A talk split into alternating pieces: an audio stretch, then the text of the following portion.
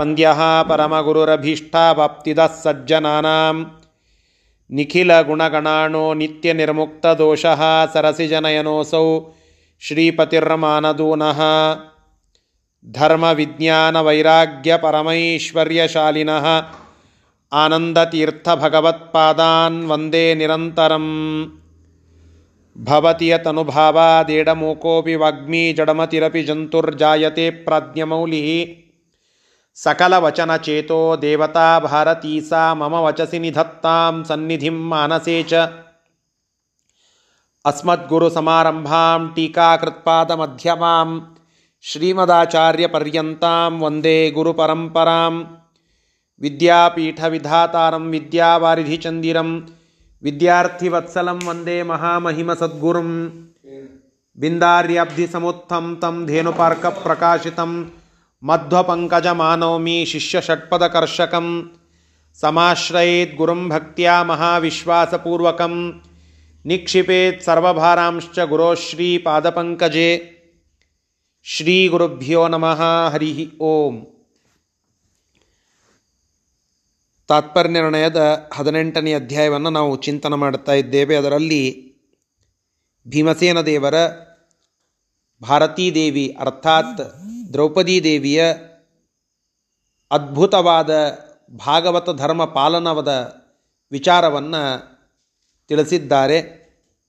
ಉಳಿದ ಯಾವ ದೇವತೆಗಳು ಕೂಡ ಅಷ್ಟು ಶುದ್ಧ ಭಾಗವತ ಧರ್ಮವನ್ನು ಪಾಲನ ಮಾಡಿದಂಥವರಲ್ಲ ಎಂಬುದಾಗಿ, ಅಂದರೆ ಅಲ್ಲಲ್ಲಿ ಅಲ್ಲಲ್ಲಿ ಧರ್ಮಲೋಪ ಅವರಿಂದ ಆದಂತಹ ಪ್ರಸಂಗಗಳ ನಿರೂಪಣೆಯನ್ನು ಕೂಡ ನಾವು ಕೇಳಿ ತಿಳಿದಿದ್ದೇವೆ. ಅದರರ್ಥ ದೇವತೆಗಳು ಧರ್ಮಲೋಪ ಮಾಡುತ್ತಾರೆ ಅಂತಂದರೆ ಅವರು ನಮ್ಮಂತೆ ಅಂತ ತಿಳಿದುಕೊಳ್ಳಬಾರದು.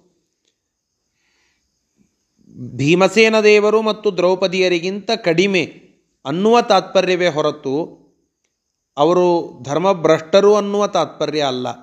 ಅಲ್ಲಲ್ಲಿ ಅಲ್ಲಲ್ಲಿ ಕಿಂಚಿತ್ ಧರ್ಮಲೋಪಗಳಾದಂತಹದ್ದನ್ನು ನಾವು ನೋಡುತ್ತೇವೆ. ಆದರೆ ಭೀಮ ಮತ್ತು ದ್ರೌಪದಿಯರ ಇಡಿಯಾದ ಪಾತ್ರವನ್ನು ನೋಡಿದಾಗ ಸರ್ವಥಾ ಎಲ್ಲೂ ಕೂಡ ಕಿಂಚಿತ್ತೂ ಧರ್ಮಲೋಪವಾಗಿಲ್ಲ. ಇದು ಯಾಕೆ? ಅವ್ರದ್ದೇನು ಸ್ಪೆಷಲ್ ಅಂತ ಕೇಳಿದರೆ ಅದಕ್ಕೆ ಪಾಠದ ಮುಂದಿನ ಭಾಗವನ್ನು ತಿಳಿಸ್ತಾ ಇದ್ದಾರೆ ಇಪ್ಪತ್ತ ಏಳನೆಯ ಶ್ಲೋಕದಲ್ಲಿ. ಇಪ್ಪತ್ತ ಆರನೇ ಶ್ಲೋಕದಿಂದ ಪಾಠ ಮುಂದುವರಿಬೇಕು. ಇಪ್ಪತ್ತೇಳನೇದ್ರೊಳಗೆ ಅದರ ರೀಸನ್ನನ್ನು ಹೇಳುತ್ತಾ ಇದ್ದಾರೆ. ಆದರೆ ಇಪ್ಪತ್ತೈದನೇ ಶ್ಲೋಕದವರೆಗೆ ಹಿಂದಿನ ಪಾಠ ಆಗಿತ್ತು. ಇಪ್ಪತ್ತ ಆರನೇ ಶ್ಲೋಕವನ್ನು ಇವತ್ತು ತಿಳಿಯಬೇಕು. ಶ್ರೀ ಗುರುಭ್ಯೋ ನಮಃ. ಋಷಿಮಾನುಷಗಂಧರ್ವಾ ಋಷಿಮಾನುಷಗಂಧರ್ವಾ ವಕ್ತವ್ಯಾ ಕಿಮತಃ ಪರೇ ವಕ್ತವ್ಯಾ ಕಿಮತಃ ಪರಂ ಜನ್ಮ ಜನ್ಮಾಂತರಾಜ್ಞಾನಾತ್ ಜನ್ಮ ಜನ್ಮಾಂತರಾಜ್ಞಾನ ಅವಜಾನಂತಿ ಯತ್ಪರಂ ಅವಜಾನಂತಿ ಯತ್ ಸದಾ. ಋಷಿಗಳು ಮುನಿಗಳು ಮತ್ತು ಮನುಷ್ಯರು ಗಂಧರ್ವರು ಇವರ ಬಗ್ಗೆ ಮತ್ತಿನ್ನೇನು ಸ್ಪ ಮತ್ ಪ್ರತ್ಯೇಕವಾಗಿ ಹೇಳಬೇಕು? ಅಂದರೆ ಸ್ವಯಂ ಉಳಿದಂತಹ ದೇವತೆಗಳ ಲೆಕ್ಕವನ್ನೇ ಹೇಳಿದರು. ಅಂತಹದ್ದು ಅವರೇ ಅಲ್ಲಲ್ಲಿ ಅಲ್ಲಲ್ಲಿ ಧರ್ಮ ಲೋಪವನ್ನು ಮಾಡಿದ್ದಾರೆ ಅಂತನ್ನುವ ಪ್ರಸಂಗ ಇದ್ದಾಗ ಇನ್ನು ಪ್ರತ್ಯೇಕವಾಗಿ ಋಷಿಗಳು ಮನುಷ್ಯರು ಕೂಡ ಅಲ್ಲಲ್ಲಿ ಧರ್ಮಲೋಪ ಮಾಡ್ಯಾರಂತ ಪ್ರತ್ಯೇಕವಾಗಿ ಏನು ಹೇಳಬೇಕು? ಋಷಿಗಳು ಮನುಷ್ಯರು ಗಂಧರ್ವರು ಇವ್ರ ಬಗ್ಗೆ ಪ್ರತ್ಯೇಕ ಹೇಳುವ ಅವಶ್ಯಕತೆ ಇಲ್ಲ. ಜನ್ಮ ಜನ್ಮಾಂತರಗಳಲ್ಲಿಯೂ ಅಲ್ಲಲ್ಲಿ ಅಲ್ಲಲ್ಲಿ ಅವರು ಧರ್ಮಲೋಪವನ್ನು ಮಾಡುವಂತಹದ್ದಿದೇ ಇದೆ. ಮನುಷ್ಯೋತ್ತಮರು ನಮಗಿಂತ ಕೋಟಿಪಟ್ಟು ಉತ್ತಮರಿಡಬೇಕು. ಆದರೂ ಎಲ್ಲೋ ಕಿಂಚಿತ್ ಧರ್ಮಲೋಪ ಆಗುವಂತಹದ್ದು ಅಜ್ಞಾನ ವಶದಿಂದಾಗಿ ಭಗವಂತನ ವಿಚಾರಗಳಲ್ಲಿ ವಿರೋಧ ಮಾಡುವಂತಹದ್ದು ನಿತ್ಯದಲ್ಲಿ ಅಲ್ಲ, ಸದಾಕಾಲ ಅಲ್ಲ.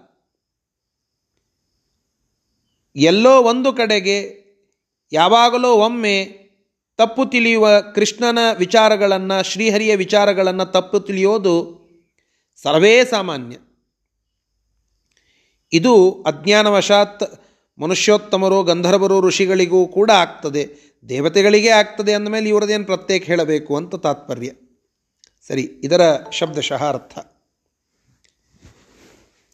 ಋಷಿ ಮಾನುಷ ಗಂಧರ್ವಾಹ, ಋಷಿಗಳು ಮನುಷ್ಯೋತ್ತಮರು, ಗಂಧರ್ವರು ಇವರ ಕುರಿತು ಕಿಂ ಅತಃ ಪರೇ ವಕ್ತವ್ಯ ಮತ್ತಿನ್ನೇನು ಅವರ ಬಗ್ಗೆ ಹೇಳಬೇಕಿಲ್ಲ.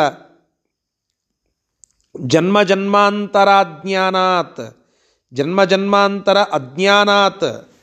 ಜನ್ಮ ಜನ್ಮಾಂತರಗಳಲ್ಲಿಯೂ ಅಜ್ಞಾನಾತ್, ಅಜ್ಞಾನದಿಂದಾಗಿ ಯತ್ ಸದಾ ಅವಜಾನಂತಿ. ಯಾರು ಸದಾ ಅಂತಂದರೆ ಯಾವಾಗಲೂ ಅಂತನ್ನುವ ತಾತ್ಪರ್ಯ ಅನ್ನೋದರ ಬದಲು ಬಹಳಷ್ಟು ಬಾರಿ, ಅಂದರೆ ಎಲ್, ಪ್ರತಿ ಜನ್ಮಗಳಲ್ಲಿಯೂ ಅವರ ಅಜ್ಞಾನದ ವಶದಿಂದ ಅದು ಪೂರ್ಣ ಮುಗಿಯುವವರೆಗೆ ಆಗಾಗ್ಗೆ ಆಗಾಗ್ಗೆ ಅವರು ಧರ್ಮಲೋಪವನ್ನು ಮಾಡುವಂತಹದ್ದು, ಧರ್ಮಲೋಪದಿಂದ ಅವಮಾನವನ್ನು ಮಾಡುವಂತಹದ್ದು, ಅವಮಾನ, ಅದರರ್ಥ ಭಗವಂತನ ವಿಚಾರಗಳಿಗೆ ಅವಮಾನ, ಅದು ಮಾಡುವಂತಹದ್ದು ಸರ್ವೇ ಸಾಮಾನ್ಯ. ದೇವತೆಗಳೇ ತಪ್ಪು ಮಾಡಿದ್ದಾರೆ ಅಂದ ಮೇಲೆ ಇನ್ನು ಉಳಿದ ಮುನಿಗಳು ಋಷಿಗಳು ಇವರಿಗೇನು? ಅವರಂತೂ ಸರ್ವೇ ಸಾಮಾನ್ಯವಾಗಿ ತಪ್ಪು ಮಾಡುತ್ತಾರೆ ಅನ್ನುವ ತಾತ್ಪರ್ಯವನ್ನು ಇಲ್ಲಿ ತಿಳಿಸ್ತಾ ಇದ್ದಾರೆ. ಸರಿ ಮುಂದಿನ ಶ್ಲೋಕ. ತಸ್ಮಾದೇಕೋ ವಾಯುರೇವ. ತಸ್ಮಾದೇಕೋ ವಾಯುರೇವ. ಧರ್ಮೇ ಭಾಗವತೆ ಸ್ಥಿತಃ.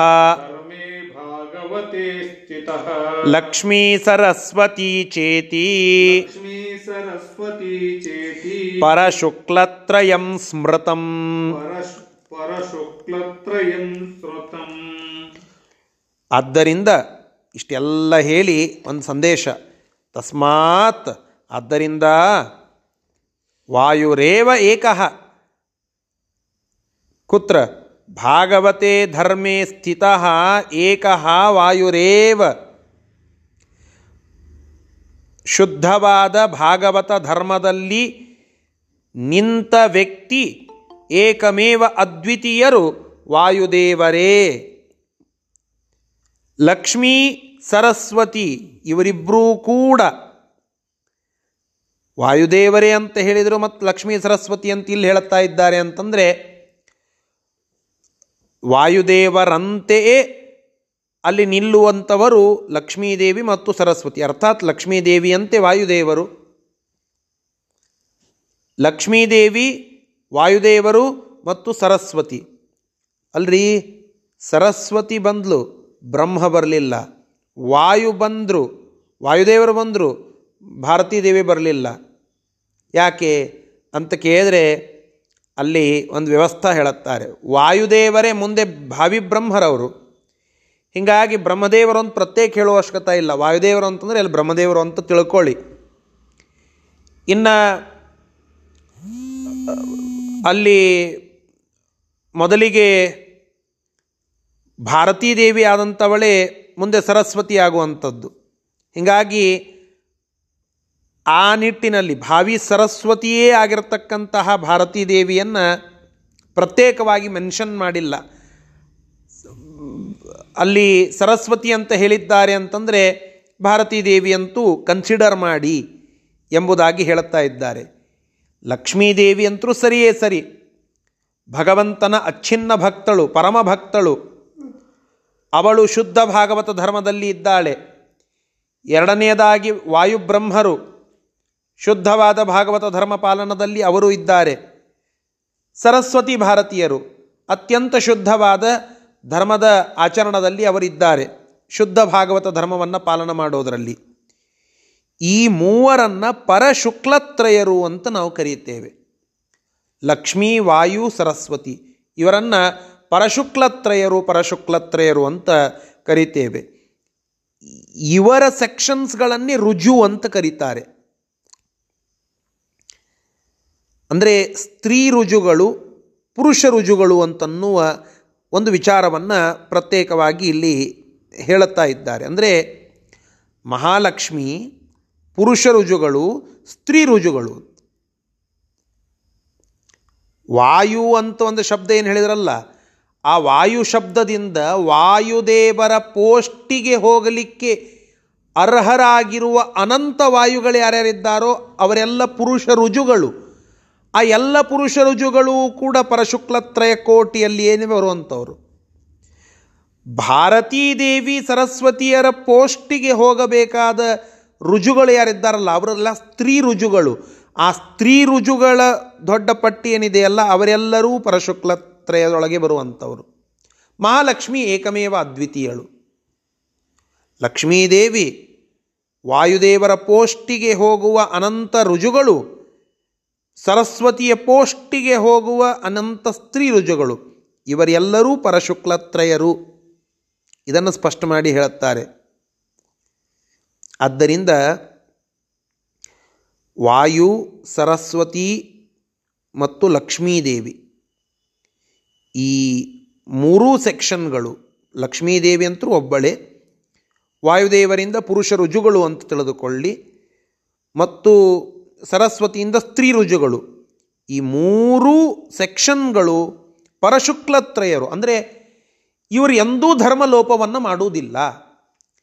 ಅತ್ಯಂತ ಶುದ್ಧವಾದ ಧರ್ಮಪಾಲನವನ್ನೇ ಮಾಡುತ್ತಾರೆ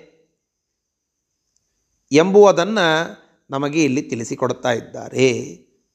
ಸರಿ, ಇಷ್ಟು ಇಲ್ಲಿಯ ಭಾವಾರ್ಥ.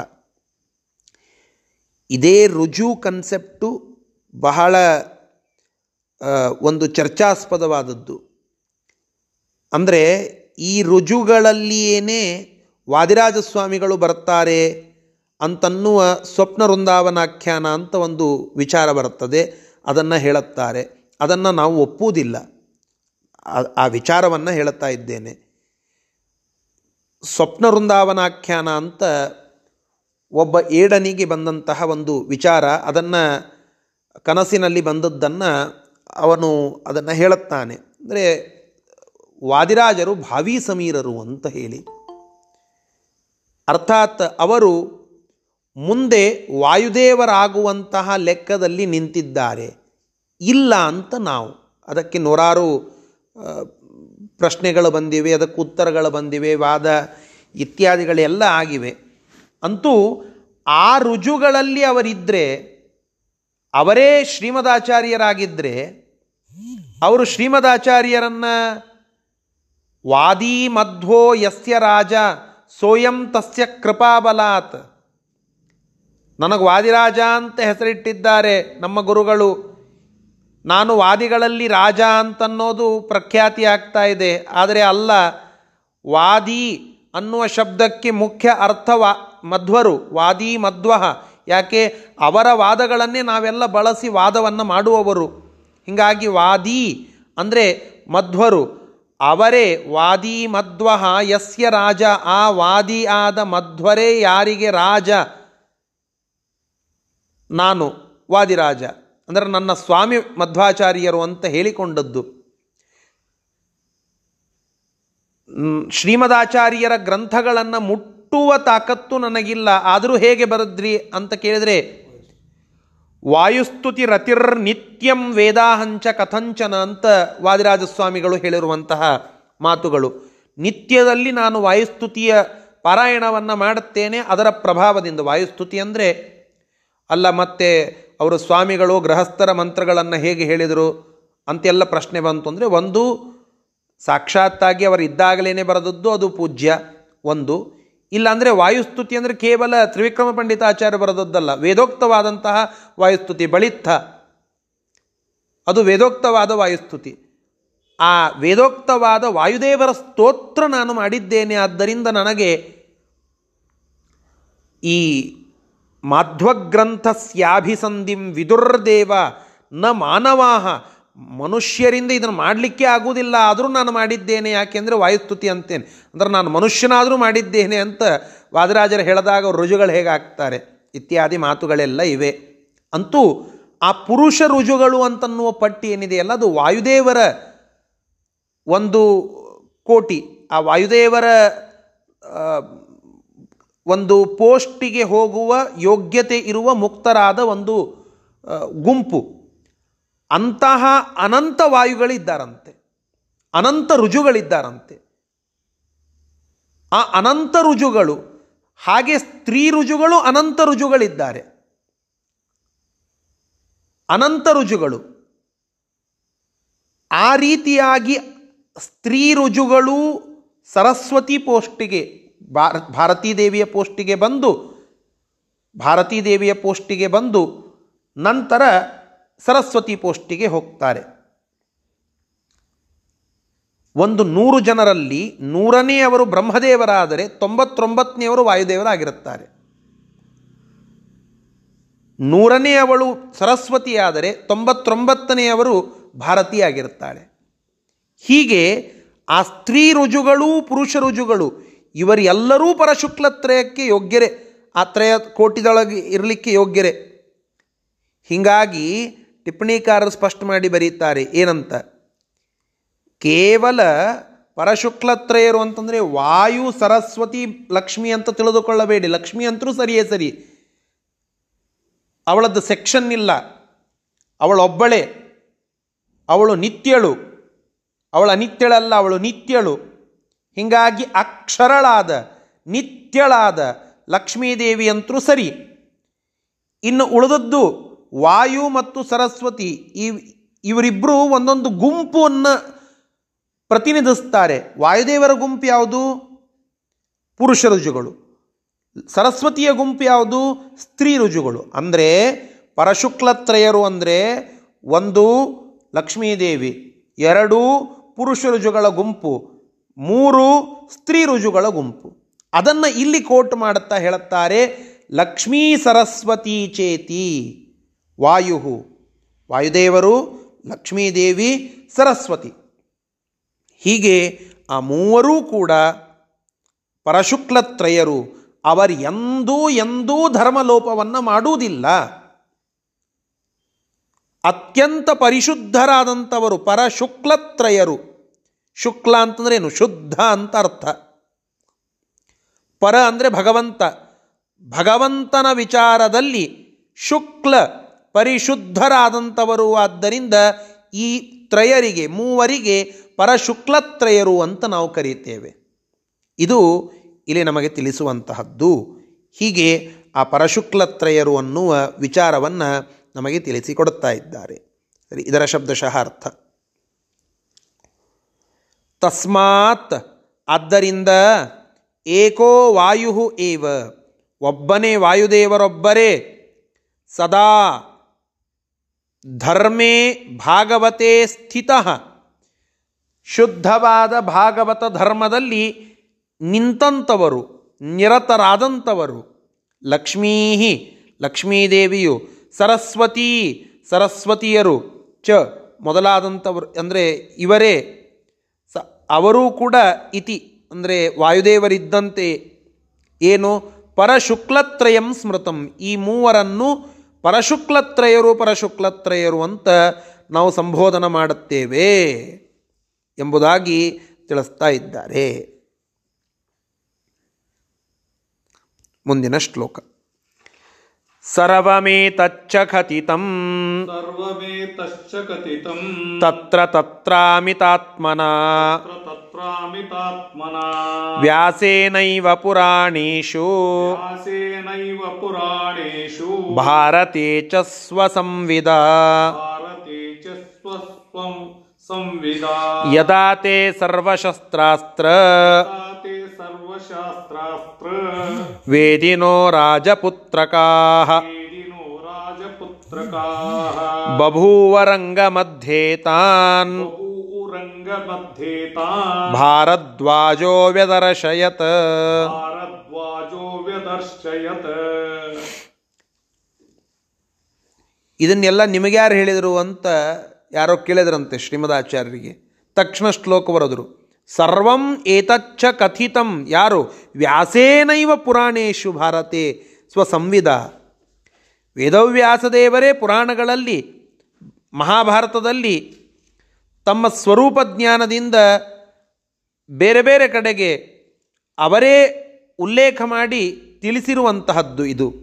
ಪರಶುಕ್ಲತ್ರಯರ ವಿಚಾರವನ್ನು ನೋಡ್ರಿ, ಶ್ರೀಮದಾಚಾರ್ಯರಂತರೂ ಅವರೇ ವಾಯುದೇವರು ಅಂತ ಹೇಳುತ್ತೀರಿ. ಹೀಗಾಗಿ ತಾವೇ ತಾವು ಪರಶುಕ್ಲತ್ರಯರು ಅಂತ ಅಂದುಕೊಂಡಾರ ಅಂತ ತಿಳ್ಕೊಳ್ಬೇಡ್ರಿ. ಇದನ್ನು ಯಾರು ಹೇಳಿದ್ದು? ಯಾರ ಕುರಿತು ಭಕ್ತಿ ಮಾಡುವುದರಲ್ಲಿ ರ್ಯಾಂಕ್ ಮಾಡಲಿಗತ್ತಾರೋ ಆ ವ್ಯಕ್ತಿಯೇ ಭಕ್ತಿಯನ್ನು ಮಾಡಿಸಿಕೊಳ್ಳುವ ಭಗವಂತನೇ ರ್ಯಾಂಕ್ ಮಾಡಿ ಹೇಳಿದ್ದು. ವೇದವ್ಯಾಸ ದೇವರೇ ಸ್ವಯಂ ತಮ್ಮ ಪುರಾಣಗಳಲ್ಲಿ, ಮಹಾಭಾರತದಲ್ಲಿ, ತಮ್ಮ ಸ್ವರೂಪ ಜ್ಞಾನದಿಂದ ಬೇರೆ ಬೇರೆ ಪ್ರಸಂಗಗಳಲ್ಲಿ ಮೊದಲಿಗೆ ಈ ಪರಶುಕ್ಲತ್ರಯರು ನನ್ನಲ್ಲಿ ಶುದ್ಧವಾದ ಭಕ್ತಿಯನ್ನು ಮಾಡುವಂಥವರು ಅಂತ ಹೇಳಿ ಲಕ್ಷ್ಮೀದೇವಿ, ವಾಯುದೇವರು ಮತ್ತು ಸರಸ್ವತಿಯರನ್ನು ಕೋಟ್ ಮಾಡಿ ಬರದಂತಹದ್ದು. ಹೀಗಾಗಿ ನಾವು ಹೇಳಿದ್ದಲ್ಲ, ಸ್ವಯಂ ವೇದವ್ಯಾಸ ದೇವರೇ ಹೇಳಿದ್ದು ಅಂತ. ವೇದವ್ಯಾಸ ದೇವರನ್ನು ಎಲ್ಲ ವೈದಿಕರು ಒಪ್ತಾರೆ. ಅದ್ವೈತ ಅಂತ ತಿಳಿದುಕೊಳ್ಳಿ. ದ್ವೈತ, ಅದ್ವೈತ, ಎರಡೂ ಪಂಗಡ. ಇಬ್ಬರು ವೈದಿಕರು. ಆ ವೈದಿಕರು ಇಬ್ಬರೂ ವೈದಿಕರು ಆದ್ದರಿಂದ ವೇದವ್ಯಾಸ ದೇವರನ್ನು ಇಬ್ಬರೂ ನಂಬುತ್ತಾರೆ ಇಬ್ಬರೂ ಒಪ್ತಾರೆ. ಹೀಗಾಗಿ ವೇದವ್ಯಾಸ ದೇವರೇ ಅದನ್ನು ಹೇಳಿದ್ದಾರೆ ಅಂತಂದರೆ ಅದರಲ್ಲಿ ಪ್ರಶ್ನೆ ಇಲ್ಲ ಅಂತನ್ನುವ ದೃಷ್ಟಿಯಿಂದ ಅದನ್ನು ಸ್ಪೆಸಿಫೈ ಮಾಡಲಿಕ್ಕೆ ವೇದವ್ಯಾಸ ದೇವರು ಇದನ್ನು ಪುರಾಣಗಳಲ್ಲಿ ಹೇಳಿದ್ದಾರೆ ಎಂಬುದಾಗಿ ಸ್ಪಷ್ಟ ಮಾಡಿ ನಮಗೆ ತಿಳಿಸಿಕೊಡುತ್ತಾ ಇದ್ದಾರೆ. ಸರಿ, ಮುಂದಿನ ಶ್ಲೋಕ. ಇದರ ಶಬ್ದಶಃ ಅರ್ಥವನ್ನು ನೋಡಿ ನಂತರ ಮುಂದಿನ ಶ್ಲೋಕ ನೋಡೋಣ. ಇದಾದ ಕೂಡಲೇ ಎಲ್ಲ ಶಸ್ತ್ರ ಅಸ್ತ್ರಗಳಲ್ಲಿ ಆ ರಾಜಪುತ್ರರನ್ನು ದ್ರೋಣಾಚಾರ್ಯರು ತಯಾರು ಮಾಡಿದ್ದಾರೆ. ಭೀಮಸೇನ ದೇವರು ಮಾತ್ರ ಇದೆಲ್ಲ ಯಾಕೆ ವಿಷಯ ಬಂತು ಅಂತಂದರೆ ಭೀಮಸೇನ ದೇವರು ದ್ರೋಣಾಚಾರ್ಯರಿಂದ ಯಾವ ವಿದ್ಯೆಯನ್ನು ಕಲೀಲಿಲ್ಲ. ಸುಮ್ಮನೆ ಅಲ್ಲಿ ಹೋಗಿ ನಿಂತಿದ್ದರು ಯಾಕೆ ಕಲೀಲಿಲ್ಲ ಅಂತಂದರೆ ಅವರು ಎಂದೂ ಶುದ್ಧ ಭಾಗವತ ಧರ್ಮವನ್ನು ಬಿಡಲಿಲ್ಲ ಅದರೊಳಗೇನು ಶುದ್ಧ ಭಾಗವತ ಧರ್ಮ ಬಂತ್ರಿ? ಅಂತ ಕೇಳಿದರೆ ಭಗವಂತನ ಎದುರಿಗೆ ಭಗವಂತನನ್ನ ಗುರು ಅಂತ ಅಂದುಕೊಂಡಂಥವ್ರು ಮತ್ತೊಬ್ಬರು ಯಾರ ಕಡೆಂದು ಪಾಠ ಹೇಳಿಸಿಕೊಂಡು ಗುರುಸ್ಥಾನದೊಳಗೆ ನಿಲ್ಲಲಿಲ್ಲ. ನಾನು ಹಿಂದಕ್ಕೊಮ್ಮೆ ಹೇಳಿದ್ನಲ್ಲ, ಪೂಜ್ಯ ಮಾಹುಲಿ ಆಚಾರ್ಯರು ಮುಂಬೈಯೊಳಗಿದ್ದಾಗ ಬೇರೆ ಬೇರೆ ಗ್ರಂಥಗಳನ್ನು ಕಲಿಬೇಕು ಅನ್ನುವ ಆಸಕ್ತಿ. ಋಗ್ವೇದ ಸಂಹಿತ ಮೊದಲೇ ಕಲಿತ್ಬಿಟ್ಟಿದ್ರು. ಆದರೆ ಯಜುರ್ವೇದ ಸಂಹಿತ, ಅದರೊಳಗೂ ಶುಕ್ಲ ಯಜುರ್ವೇದ, ಕೃಷ್ಣ ಯಜುರ್ವೇದ, ಮತ್ತು ಸಾಮ ವೇದದ ಭಾಗ, ಇವನ್ನು ಕಲಿಬೇಕು ಅನ್ನುವ ಇಚ್ಛೆ. ಮುಂಬೈಯೊಳಗೆ ಅನೇಕ ಅದ್ವೈತ ಪಂಡಿತರು ಬೇರೆ ಬೇರೆ ವೇದದ ಭಾಗದಲ್ಲಿ ನಿಷ್ಣಾತರು. ಅವರು ಒಮ್ಮೆ ಕಲಿಬೇಕು ಅಂತ ವಿಚಾರ ಮಾಡಿದಾಗ ಅದ್ವೈತ್ ಅದ್ವೈತಿಗಳಾಗಿದ್ದ ಒಂದಿಬ್ಬರು ಶುಕ್ಲ ಯಜುರ್ವೇದ ಪಂಡಿತರು, ಕೃಷ್ಣ ಯಜುರ್ವೇದ ಪಂಡಿತರನ್ನು ನೋಡುತ್ತಾರೆ. ಆದರೆ ಒಂದು ಸಮಸ್ಯೆ. ಪರಮಗುರುಗಳು ಸರ್ವಜ್ಞ ಪೀಠವನ್ನು ಆಳುತ್ತಾ ಇರುವಂತಹ ಮಹಾ ಯತಿಗಳು, ಗುರುಗಳು ಶಾಂತಿ ಪಾಠವನ್ನು ಹಾಕಿ ವೇದಾಂತ ಪಾಠವನ್ನು ಹೇಳಿದಂತಹ ಸ್ವರೂಪೋದ್ಧಾರಕರು, ಸತ್ಯಧ್ಯಾನರು, ಅವರು ಗುರುಗಳ ಅವರನ್ನು ಗುರುಗಳಾಗಿ ತೆಗೆದುಕೊಂಡಂತಹ ಇವರು ಹೋಗಿ ಇನ್ನೊಬ್ಬರಿಗೆ ನಮಸ್ಕಾರ ಮಾಡಿ ಗುರುಸ್ಥಾನದೊಳಗೆ ನಿಂತು ಅವರಿಂದ ಪಾಠ ಹೇಳಿಸ್ಕೊಳ್ಳಿಕ್ಕೆ ಹೇಗೆ ಬರ್ತದೆ ಇದು ಸಮಸ್ಯೆ. ಇವರಿಗಿಂತ ಕೆಳಗಿನವರು ಯಾರೋ ಒಬ್ಬರು ಗುರು ಆಗಿದ್ದರೆ ಅವರಿಗಿಂತ ಮೇಲೆ ಇರುವಂಥವ್ರನ್ನ ಗುರುವಾಗಿ ತೆಗೆದುಕೊಳ್ಳಿಕ್ಕೆ ಬರುತ್ತದೆ. ಮಂಗಸೂಳಿ ಆಚಾರ್ಯರ ಹತ್ರ ಮೊದಲು ಪಾಠ ಹೇಳಿಸ್ಕೊಳ್ತಿದ್ರು. ಮುಂದೆ ಸತ್ಯಧ್ಯಾನರ ಹತ್ರ ಹೋದರೂ ಸತ್ಯಧ್ಯಾನರೇ ಸ್ವರೂಪೋದ್ಧಾರಕರು, ಪ್ರಶ್ನೆ ಇಲ್ಲ. ಆದರೆ ಸತ್ಯಧ್ಯಾನರ ನಂತರದಲ್ಲಿ ಮೇಲೆ ಇನ್ನೊಬ್ರು ಯಾರೋ ಇದ್ದರು ಅಂತಂದರೆ ಅವ್ರ ಹತ್ರ ಹೋಗಿ ಹೆಂಗೆ ಪಾಠ ಹೇಳಿಸ್ಕೊಳ್ಳಿಕ್ಕೆ ಮೇಲೆ ಯಾರೇ ಇದ್ದರು ಅಂದರೆ ಅವ್ರ ಹತ್ರ ಹೇಳಿ ಹೇಳಿಸ್ಕೊಳ್ಳಿಕ್ಕೆ ಬರುತ್ತದೆ.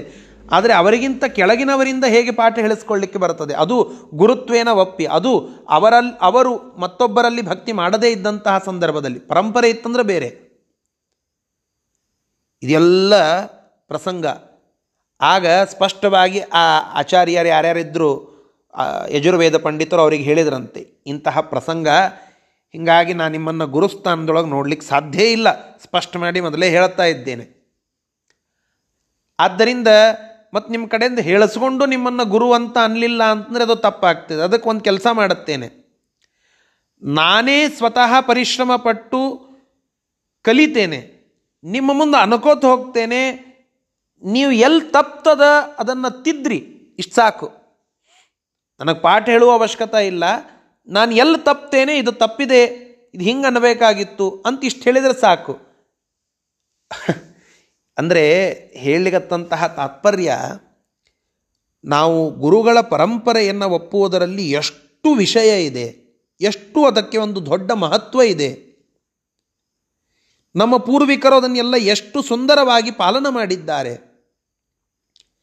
ಅಪ್ಪಿ ತಪ್ಪಿಯೂ ಗುರು ಪರಂಪರೆಯನ್ನು ಹೆಚ್ಚು ಕಡಿಮೆ ಮಾಡಿಲ್ಲ. ಎಲ್ಲೇ ಯಾರು ಹೇಳುತ್ತಾರೋ ಅವ್ರ ಕಡೆ ಹೋಗೋದು, ಯಾರು ಮುದ್ರೆ ಹಾಕ್ತಾರೋ ಅವ್ರ ಕಡೆ ಹಾಕ್ಸ್ಕೊಳ್ಳೋದು. ಇವತ್ತಿಲ್ಲಿ ಹೋಗಿವಿ ಮುದ್ರೆ ಹಾಕ್ಸ್ಕೊಳ್ಳೋಣ ನಾಳೆ ಅಲ್ಲಿ ಹೋಗಿವಿ, ಅಲ್ಲೂ ಮುದ್ರೆ ಹಾಕ್ಸ್ಕೊಳ್ಳೋಣ. ಮತ್ತೊಂದು ಕಡೆ ಹೋಗ್ತೇವೆ, ಅವರು ಮುದ್ರೆ ಹಾಕ್ತಾರ, ಹಾಕಿ, ನೀವು ಹಾಕಿ. ಏನು ತಪ್ಪದ? ಎಲ್ಲರೂ ನಮ್ಮವರೇ, ಸರ್ವಧರ್ಮ ಸಮ್ಮೇಳನ. ಇತ್ಯಾದಿ ಎಲ್ಲ ಮಾತುಗಳನ್ನು ಆಡಿದ್ದಿಲ್ಲ. ಎಲ್ಲರಿಗೂ ಗೌರವ ಕೊಡಲಿ. ಅದರಲ್ಲಿ ಪ್ರಶ್ನೆ ಇಲ್ಲ. ಎಲ್ಲರನ್ನ ಪೂಜ್ಯ ಭಾವನೆಯಿಂದ ನೋಡಲಿ, ಪ್ರಶ್ನೆ ಇಲ್ಲ. ಪರಂಪರೆ ಅಂತ ಒಪ್ಪುವಾಗ ಸರ್ವಥಾ ಅದನ್ನು ತಪ್ಪಲಿಲ್ಲ ಯಾಕೆ ಇದನ್ನು ಹೇಳಲಿಕ್ಕೆ ಬಂದೆ ಅಂದೆ ದ್ರೋಣಾಚಾರ್ಯರಿಂದ ಭಗವಂತ ವಾಯುದೇವರು ಪಾಠ ಹೇಳಿಸಿಕೊಳ್ಳಲಿಲ್ಲ. ಯಾಕೆ? ಭಗವಂತನನ್ನ ಗುರು ಅಂತ ಒಪ್ಪಿಕೊಂಡಂತಹ ಶುದ್ಧ ಭಾಗವತ ಧರ್ಮದಲ್ಲಿ ನಿರತರಾದ ಪರಶುಕ್ಲತ್ರಯರಲ್ಲಿ ಇರುವಂತಹ ವಾಯುದೇವರೂ ಭೀಮಸೇನ ದೇವರೂ ದ್ರೋಣಾಚಾರ್ಯರಿಂದ ಪಾಠವನ್ನು ಹೇಳಿಸಿಕೊಳ್ಳಲಿಕ್ಕೆ ಹೋಗಲಿಲ್ಲ. ದ್ರೋಣಾಚಾರ್ಯರಿಂದ ಪಾಠ ಹೇಳಿಸಿಕೊಂಡಿದ್ದರೆ ಭಾಗವತ ಧರ್ಮವನ್ನು ಪಾಲನ ಮಾಡಿದಂತೆ ಆಗ್ತಿರಲಿಲ್ಲ. ಮತ್ತೊಬ್ಬರನ್ನು ಗುರುಸ್ಥಾನದಲ್ಲಿ ನೋಡಿದ್ದಾನೆ ಅಂತ ಆಗ್ತಿತ್ತು. ಆದ್ದರಿಂದ ಉಳಿದವರಿಗೆ ಸಮಸ್ಯೆ ಇಲ್ಲ. ಉಳಿದವರಿಗೆ ಆ ಸಮಸ್ಯೆ ಇಲ್ಲ. ದೇವತೆಗಳ ಗುರು, ಬೃಹಸ್ಪತ್ಯಾಚಾರ್ಯರು, ಅವರೇ ಅಲ್ಲಿ ದ್ರೋಣಾಚಾರ್ಯರಾಗಿ ಬಂದಿದ್ದಾರೆ. ಆದರೆ ವಾಯುದೇವರು ಅವರಿಗಿಂತ ಅನಂತಪಟ್ಟು ದೊಡ್ಡವರು. ಅಂತಹ ವಾಯುದೇವರು ಅಲ್ಲಿ ಬೃಹಸ್ಪತ್ಯಾಚಾರ್ಯರ ಅಡಿಯಲ್ಲಿ ಪಾಠವನ್ನು ಹೇಳಿಸಿಕೊಂಡರು ಅಂತಂದರೆ ಶುದ್ಧ ಭಾಗವತ ಧರ್ಮ ಪಾಲನದಲ್ಲಿ ಲೋಪ ಆಗ್ತಿತ್ತು. ಆದ್ದರಿಂದ ಅವರು ಅದನ್ನು ಎಂದೂ ಮಾಡಲಿಲ್ಲ. ಉಳಿದಂಥವರು ಅನೇಕ ಶಸ್ತ್ರ, ಅಸ್ತ್ರ ಇತ್ಯಾದಿ ವಿದ್ಯೆಯಲ್ಲಿ ಪಾರಂಗತರಾಗಿ ಪರೀಕ್ಷಾ ರಂಗದೊಳಗೆ ಅದನ್ನು ಎಲ್ಲ ಪ್ರದೇ, ಪ್ರದರ್ಶನ ಮಾಡಿದರು. ಎಲ್ಲ ದೊಡ್ಡದಾಗಿ ಒಂದು ಪರೀಕ್ಷಾ ಸೃಷ್ಟಿಯಾಯಿತು. ಅದರಲ್ಲಿ ಅರ್ಜುನ, ಯುಧಿಷ್ಠಿರ, ನಕುಲ, ಸಹದೇವ, ಅತ್ತ ದುರ್ಯೋಧನ, ದುಶ್ಯಾಸನ ಮೊದಲಾದಂತಹ ಅನೇಕ ರಾಜಕುಮಾರರುಗಳು ದ್ರೋಣಾಚಾರ್ಯನಿಂದ ಕಲಿತಂತಹ ಎಲ್ಲ ವಿದ್ಯೆಯನ್ನು ಪ್ರದರ್ಶನ ಮಾಡಿದರು ಎಂಬುದಾಗಿ ತಿಳಿಸ್ತಾ ಇದ್ದಾರೆ. ನೋಡಿದರೆ ಶಬ್ದಶಃ ಅರ್ಥ ಸರ್ವಂ ಏತಚ್ಚ ಕಥಿತಂ, ಇದನ್ನೆಲ್ಲ ತಿಳಿಸಿದ್ದಾರೆ. ಯಾರು? ತತ್ರ ಅಮಿತಾತ್ಮನ. ಅಲ್ಲಿ ಅಮಿತ ಸ್ವರೂಪರಾಗಿರತಕ್ಕಂತಹ ಅಮಿತಾತ್ಮರಾಗಿರತಕ್ಕಂತಹ ವ್ಯಾಸೇನೈವ ವೇದವ್ಯಾಸದೇವರೇ ಪುರಾಣೇಶು. ಪುರಾಣಗಳಲ್ಲಿ ಭಾರತೆ ಮಹಾಭಾರತದಲ್ಲಿ ಸ್ವಸಂವಿಧ ತಮ್ಮ ಸ್ವರೂಪ ಜ್ಞಾನದಿಂದ ತತ್ರ ತತ್ರ ತತ್ರ, ಅಲ್ಲಲ್ಲಿ ಅಲ್ಲಲ್ಲಿ ಅದನ್ನು ಕಥಿತಂ ಚೆನ್ನಾಗಿ ತಿಳಿಸಿ ಹೇಳಿದ್ದಾರೆ. ಹೀಗಾಗಿ ವೇದವ್ಯಾಸದೇವರ ಮಾತೆ ಇದು ಹೊರತು ನಮ್ಮದಲ್ಲ. ಯದಾ ಯಾವಾಗ ತೇ ಸರ್ವಶಸ್ತ್ರಾಸ್ತ್ರ ವೇದಿನಃ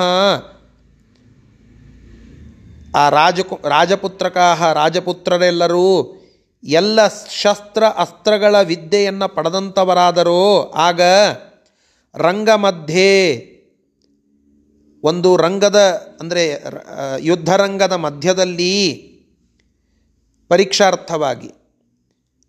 ಭಾರದ್ವಾಜ ದ್ರೋಣಾಚಾರ್ಯರು, ಭರದ್ವಾಜರ ಪುತ್ರರಾಗಿರತಕ್ಕಂತಹ ದ್ರೋಣಾಚಾರ್ಯರು ತಾನ್ ಅವರನ್ನೆಲ್ಲ ಅಲ್ಲಿಗೆ ಕರೆದುಕೊಂಡು ಹೋಗಿ ವ್ಯದರ್ಶಯತ್ ಬಭೂವ ಅದನ್ನು ಚೆನ್ನಾಗಿ ಪ್ರದರ್ಶನ ಮಾಡಿಸಿದರು ತೋರಿಸಿದರು.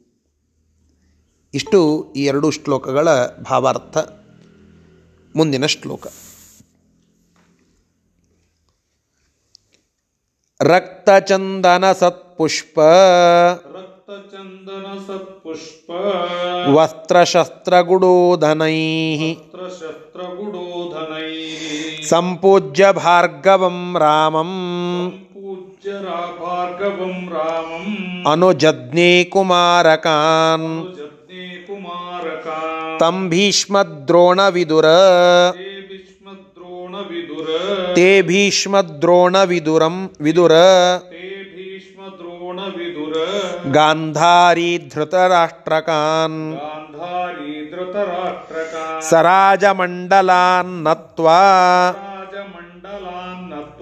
ಕುಂತೀಂ ಚಾದರಶಯನ್ ಶ್ರ ಶ್ರವಂ.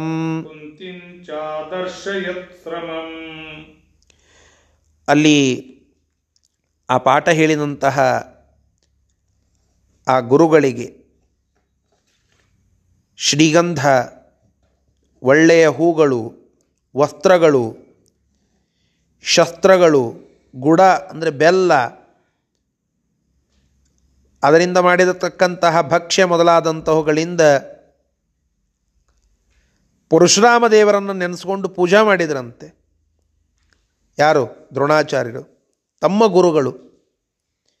ತಮ್ಮ ಶಿಷ್ಯರಿಂದ ಆ ಪಾಠವನ್ನು ಹೇಳಿಸುವ ಸಂದರ್ಭದಲ್ಲಿ, ಎಲ್ಲ ಕೌಶಲವನ್ನು ಪ್ರದರ್ಶನ ಮಾಡುವ ಸಂದರ್ಭದಲ್ಲಿ ತಮ್ಮ ಗುರುಗಳನ್ನು ಮೊದಲಿಗೆ ಸ್ಮರಣ ಮಾಡಿದರಂತೆ.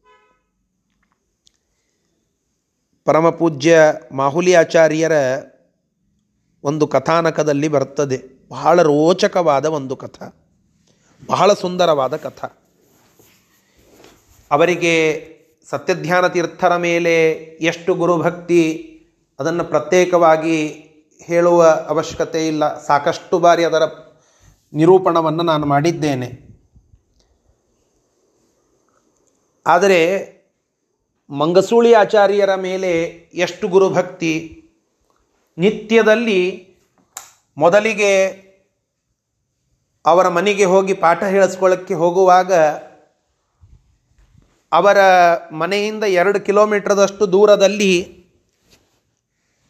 ಕೃಷ್ಣಾ ನದಿ, ಅಲ್ಲಿಗೆ ಹೋಗಿ ಮಡ್ನೀರು ತಗೊಂಡು ಬಂದು ಮತ್ತೆ ಅಲ್ಲಿಗೆ ಹೋಗಿ ದಿನಬಳಿಕೆಯ ನೀರನ್ನು ತೆಗೆದುಕೊಂಡು ಬಂದು ಆ ನಂತರದೊಳಗೆ ಪಾಠವನ್ನು ಹೇಳಿಸ್ಕೊಳ್ತಾ ಇದ್ರಂತೆ ಮಂಗಸೂಳಿ ಆಚಾರ್ಯರ ಮನೆಯಲ್ಲಿ. ಇದು ಮಾಹುಲಿ ಆಚಾರ್ಯರ ಗುರುಭಕ್ತಿ. ಇನ್ನು ಇನ್ನೊಂದು ಕಥೆಯನ್ನು ಹೇಳುತ್ತಾರೆ ಮಾಹುಲಿ ಆಚಾರ್ಯರ ವಿಚಾರದಲ್ಲಿ ಏನೇ? ಬಹಳ ಅದ್ಭುತವಾದ ಒಂದು ಕಥಾನಕ. ಯಾಕೆ ಹೇಳಲಿಕ್ಕೆ ಬಂದೆ ಅಂತಂದರೆ, ಗುರುಗಳನ್ನು ಸ್ಮರಣ ಮಾಡೋದು ಗುರುಸ್ಮೃತಿ ಸರ್ವ ವಿಪದ್ ವಿಮೋಕ್ಷಿಣಿ ಅಂತ ಶಾಸ್ತ್ರ ಹೇಳೋದು. ಗುರುಗಳ ಸ್ಮರಣ ಎಲ್ಲ ವಿಪತ್ತನ್ನು ಕಳೆದು ಹಾಕ್ತದೆ ಸರ್ವ ವಿಪತ್ತು ವಿಮೋಕ್ಷಿಣಿ. ಅದನ್ನು ಕಳೆದಾಕ್ತದೆ ಮಾಹುಲಿ ಆಚಾರ್ಯರು ಸಾಂಗ್ಲಿಯೊಳಗೆ ಎಂ ಎ ಮಾಡ್ಲಿಗತ್ತಿದ್ರು ಇದು ಬಿ ಎ ಮಾಡ್ಲಿಗತ್ತಿದ್ರು ಆಗ ವ್ಯಾಕರಣಶಾಸ್ತ್ರವನ್ನು ಅಲ್ಲಿ ಇದ್ದಂತಹ ಒಬ್ಬ ಭಾರಿ ವ್ಯಾಕರಣ ಪಂಡಿತರಿಂದ, ವೈಯಾಕರಣಿಕರಿಂದ ಪಾಠವನ್ನು ಹೇಳಿಸ್ಕೊಳ್ತಾ ಇದ್ರಂತೆ. ದೊಡ್ಡ ಅಷ್ಟಾಧ್ಯಾಯಿ ಸೂತ್ರ ಇತ್ಯಾದಿಗಳನ್ನೆಲ್ಲ ಮೊದಲಿಗೆ ಕಲ್ತಿದ್ರು. ಮುಂದೆ ಸಾಂಗ್ಲಿಯೊಳಗೆ ಪಾಠವನ್ನು ಹೇಳಿಸಿಕೊಳ್ತಾ ಇದ್ದರು ವೆಂಕಟರಮಣಾಚಾರ್ಯರು ಅಂತ ಒಬ್ಬ ಪಂಡಿತರು. ಅವರು ಪಾಣಿನಿಯ ಅಪರಾವತಾರ ಅಂತ ಹೇಳುತ್ತಿದ್ದರು ಅವರನ್ನು. ಶಬ್ದಾಬ್ಧಿ ಲಬ್ಧ ವೈದಗ್ಧ್ಯ ವೆಂಕಟ ಪಾಣಿನಿ ಪರಹ ಅಂತ ವೆಂಕಟರಮಣಾಚಾರ್ಯರ ಒಂದು ಪಾಂಡಿತ್ಯವನ್ನು ಹೇಳುತ್ತಿದ್ದರು ಅಷ್ಟು ದೊಡ್ಡ ವೈಯಾಕರಣಿಕರವರು. ಸತ್ಯವ್ರತರ ಸನ್ನಿಧಾನದೊಳಗೆ ಇದ್ದಂತಹ ಒಬ್ಬ ಪಂಡಿತರು. ವೆಂಕಟಶಾಸ್ತ್ರಿ ಅಭ್ಯಂಕರರು ಅಂತ ಒಬ್ಬರು ಅವರ ಆ, ಒಂದು ಸಂಸ್ಕೃತ ಪಾಠಶಾಲೆಯನ್ನು ಸತ್ಯವ್ರತರ ಸನ್ನಿಧಾನದಲ್ಲಿ ನಡೆಸ್ತಿದ್ದರು ಅವರ ಗುರುಗಳು ಈ ವೆಂಕಟರಮಣಾಚಾರ್ಯರು ಮಂಗಸೂಳಿ ವೆಂಕಟರಮಣಾಚಾರ್ಯರು ಅಂತ. ಮರಾಠಿಯೊಳಗೆ ಮಾತನಾಡ್ತಿದ್ರಂತೆ, ಅವರು ಪಾಠ ಹೇಳುತ್ತಿದ್ದರಂತೆ ವ್ಯಾಕರಣಶಾಸ್ತ್ರದ ಪಾಠವನ್ನು ಆಚಾರ್ಯರಿಗೆ ಹೇಳುತ್ತಿದ್ದರಂತೆ ಆ ವೆಂಕಟರಮಣಾಚಾರ್ಯರ ಒಂದು ದೊಡ್ಡ ಫೋಟೋ ಗೋಡೆ ಮೇಲೆ ಹಾಕಿ ಅದರ ಮುಂದೆ ಕುಳಿತುಕೊಂಡು ಪಾಠವನ್ನು ಹೇಳುತ್ತಿದ್ದರು ಬಹಳ ಕಠಿಣ, ವ್ಯಾಕರಣ ಸಿಕ್ಕಾಪಟ್ಟಿ ಕಠಿಣ. ಯಾವುದೋ ಒಂದು ವಿಷಯ ಹೇಳುವಾಗ ಆ ವೆಂಕಟೇಶ್ವರ ಶಾಸ್ತ್ರಿ ಅಭ್ಯಂಕರರಿಗೆ ಏನೋ ಒಂದು ವಿಷಯ ನೆನಪಾರತ್ತು ಅಂತಂದರೆ ಯಾವುದೋ ಒಂದು ಸ್ಮರಣ ಬರಲಾರ್ದೆ ಹೋಯಿತು. ಕಠಿಣ ಅಂತ ಅನ್ನಿಸ್ತು ಅಂತಂದರೆ, ಥಾಂಬ, ಆಚಾರ್ಯ ಭವಾಂಚ ಸ್ಮರಣ ಕರೀತು ಅಂತ ಹೇಳಿ ಆ ಗುರುಗಳ ಫೋಟೋ ನೋಡ್ತಿದ್ರಂತೆ. ಎರಡು ನಿಮಿಷ ಸ್ಮರಣ ಮಾಡಿ, ನಮ್ಮ ಗುರುಗಳಿಗೆ ನಾನು ಸ್ಮರಣ ಮಾಡಿ ಏನೋ ಕೇಳ್ಕೋತೀನಿ ನಿಲ್ರಿ. ಪಾಠ ನಡೆದಾಗ ನಿಲ್ಲಿಸಿ, ಎರಡು ನಿಮಿಷ ಏನೋ ವಿಚಾರ ಮಾಡಿ, ಕಳ್ಳ ಕಳ್ಳ, ನನಗೆ ತಿಳಿತು ಅಂತ ಹೇಳಿ ಖುಷಿಯಿಂದ ಆ ಗುರುಗಳ ಸ್ಮರಣ ಮಾಡಿ ಆ ಪಾಠ ಹೇಳುತ್ತಿದ್ರಂತೆ. ಅಂದರೆ ಗುರುಗಳ ಸ್ಮರಣ ಪಾಠದ ಆದಿಯಲ್ಲಿ, ಮಧ್ಯದಲ್ಲಿ, ಅಂತ್ಯದಲ್ಲಿ, ಇದು ಕ್ಷಣ ಕ್ಷಣಕ್ಕೆ ಆಗಬೇಕಾದದ್ದು ಅನ್ಲಿಕ್ಕೆ ಇವೆಲ್ಲ ನಿದರ್ಶನಗಳು.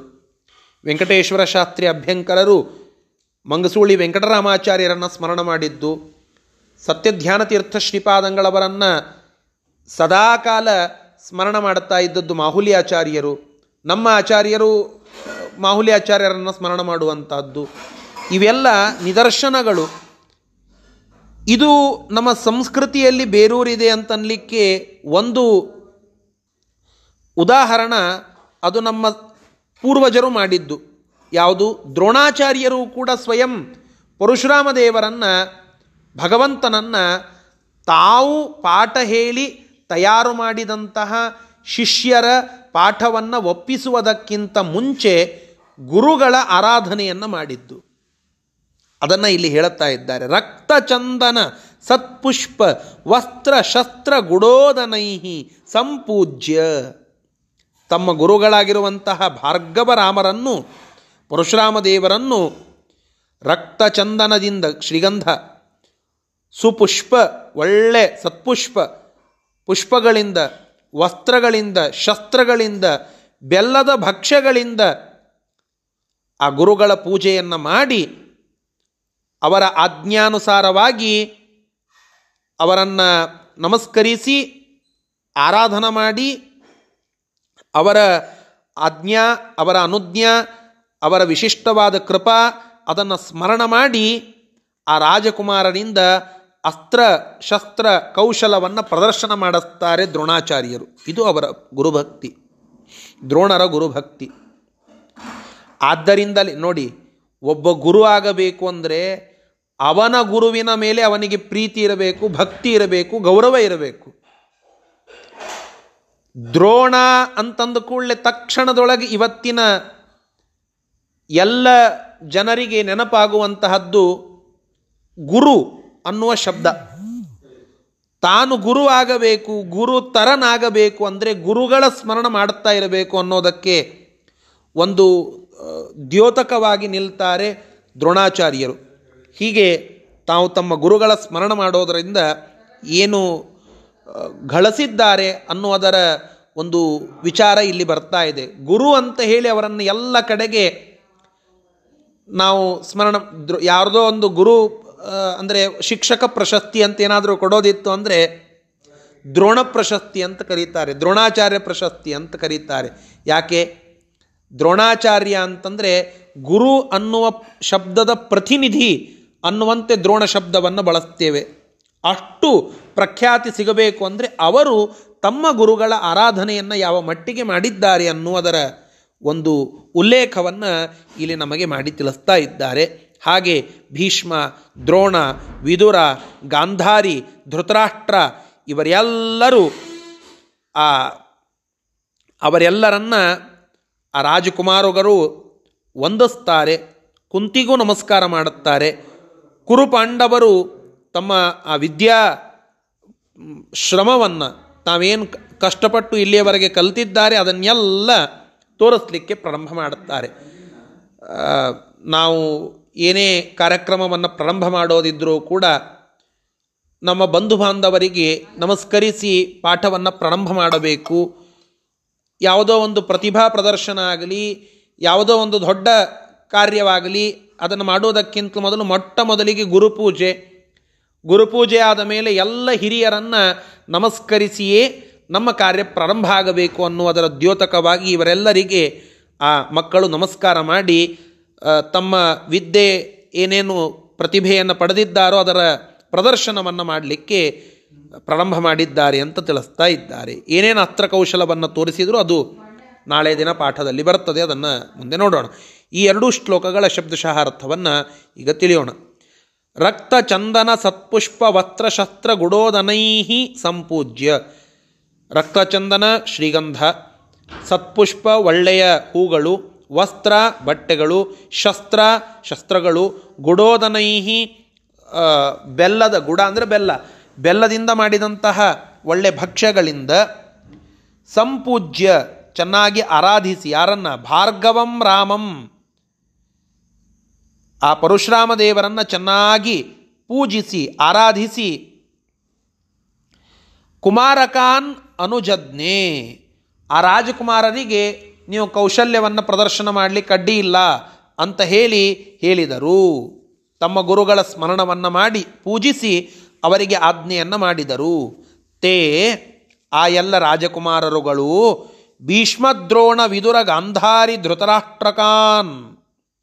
ಭೀಷ್ಮ, ದ್ರೋಣ, ವಿದುರ, ಗಾಂಧಾರಿ ಧೃತರಾಷ್ಟ್ರ ಇವಲೇ ಮೊದಲಾದಂಥವರನ್ನು ಸ ರಾಜಮಂಡಲಾನ್ ಎಲ್ಲ ರಾಜರುಗಳ ಗುಂಪನ್ನು ನತ್ವ ನಮಿಸಿ ಕುಂತೀಂ. ನಪ್ತ್ವ ಕುಂತಿಯನ್ನು ಕೂಡ ನಮಸ್ಕರಿಸಿ. ಶ್ರಮಂ ಶ್ರಮಂ ಅಂತಂದರೆ ವಿದ್ಯಾಶ್ರಮ ಅಂತ ಅರ್ಥ. ಅಂದರೆ ತಾವೇನು ಪರಿ, ಪರಿಶ್ರಮ ಪಟ್ಟು ವಿದ್ಯೆಯನ್ನು ಕಲಿತಿದ್ದಾರೆ, ಆ ಶ್ರಮವನ್ನು ಅದರಶಯತ ಚೆನ್ನಾಗಿ ತೋರಿಸಿದರು ಎಂಬುದಾಗಿ ಇಲ್ಲಿ ಹೇಳುತ್ತಾ ಇದ್ದಾರೆ. ಇದರ ಮುಂದಿನ ಭಾಗವನ್ನು ಮತ್ತೆ ನಾಳೆ ದಿನ ಮುಂದುವರಿಸೋಣ. ಶ್ರೀಕೃಷ್ಣಾರ್ಪಣಮಸ್ತು ಹರಯೇ ನಮಃ. ಹರೇ ಶ್ರೀನಿವಾಸ ನಮಸ್ಕಾರ ನಮಸ್ಕಾರ ಆಚಾರ್ಯ